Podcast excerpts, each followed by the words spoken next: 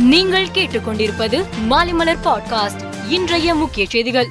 கரூரில் நடைபெற்ற அரசு விழாவில் எண்பதாயிரத்தி எழுநூத்தி ஐம்பத்தி ஐந்து பேருக்கு நலத்திட்ட உதவிகளை முதலமைச்சர் மு க ஸ்டாலின் வழங்கினார்.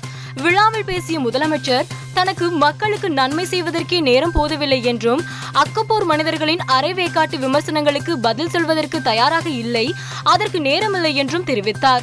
மானத்தை பற்றி கவலைப்படாத மனிதர்கள் வைக்கும் விமர்சனத்தை மதிக்க விரும்பவில்லை என்றும் முதலமைச்சர் மு க ஸ்டாலின் கூறினார்.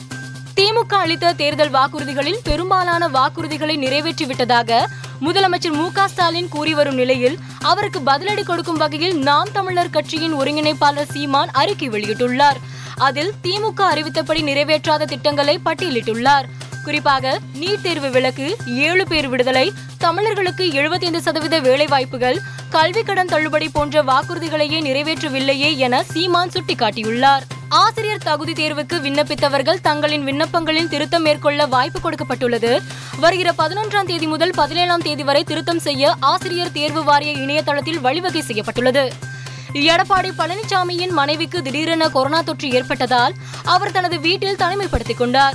கடந்த சில நாட்களாக யாரையும் சந்திக்காமல் இருந்த அவர் இன்று மீண்டும் ஆதரவாளர்களுடன் ஆலோசனை நடத்தினார்.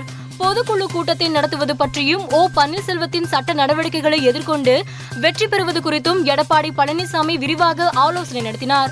பாஜக தேசிய செயற்குழு கூட்டம் ஹைதராபாத்தில் இன்று தொடங்கியது. இன்றும் நாளையும் இரண்டு நாட்கள் கூட்டம் நடைபெறுகிறது. இக்கூட்டத்தில் பிரதமர் மோடி மத்திய அமைச்சர்கள் அமித்ஷா ராஜ்நாத் சிங் உள்ளிட்டோர் பங்கேற்றுள்ளனர். தமிழகம் சார்பில் மாநில தலைவர் அண்ணாமலை குஷ்பு பங்கேற்றுள்ளார். மணிப்பூர் மாநிலம் நானி மாவட்டத்தில் ஏற்பட்ட நிலச்சரிவில் 25 பேர் பலியான நிலையில் அப்பகுதியில் இன்று மீண்டும் நிலச்சரிவு ஏற்பட்டது. இதில் அசாம் மாநிலத்தைச் சேர்ந்த ஏழு தொழிலாளர்கள் உயிரிழந்துள்ளனர். 12 பேரை தேடும் பணி நடைபெறுகிறது. இங்கிலாந்து அணிக்கு எதிரான டெஸ்ட் கிரிக்கெட் போட்டியில் இந்திய அணி முதல் இன்னிங்ஸில் நானூற்றி பதினாறு ரன்கள் குவித்தது. அதிகபட்சமாக ரிஷப் பண்ட் நூத்தி நாற்பத்தி ஆறு ரன்களும் ஜடேஜா நூற்றி நான்கு ரன்களும் விளாசினர். கடைசி நேரத்தில் அதிரடியாக ஆடிய பும்ரா பதினாறு பந்துகளில் முப்பத்தி ஒரு ரன்கள் அடித்தார். இங்கிலாந்துக்கு எதிரான டெஸ்ட் போட்டியில் இந்திய அணியின் ரிஷப் பண்ட் பல்வேறு சாதனைகளை நிகழ்த்தியுள்ளார்.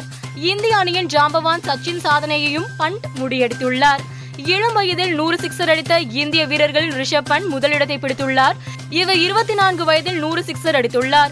சச்சின் இருபத்தி ஐந்து வயதில் நூறு சிக்ஸர் அடித்திருந்தார். மேலும் செய்திகளுக்கு மாலை மலர் பாட்காஸ்டை பாருங்கள்.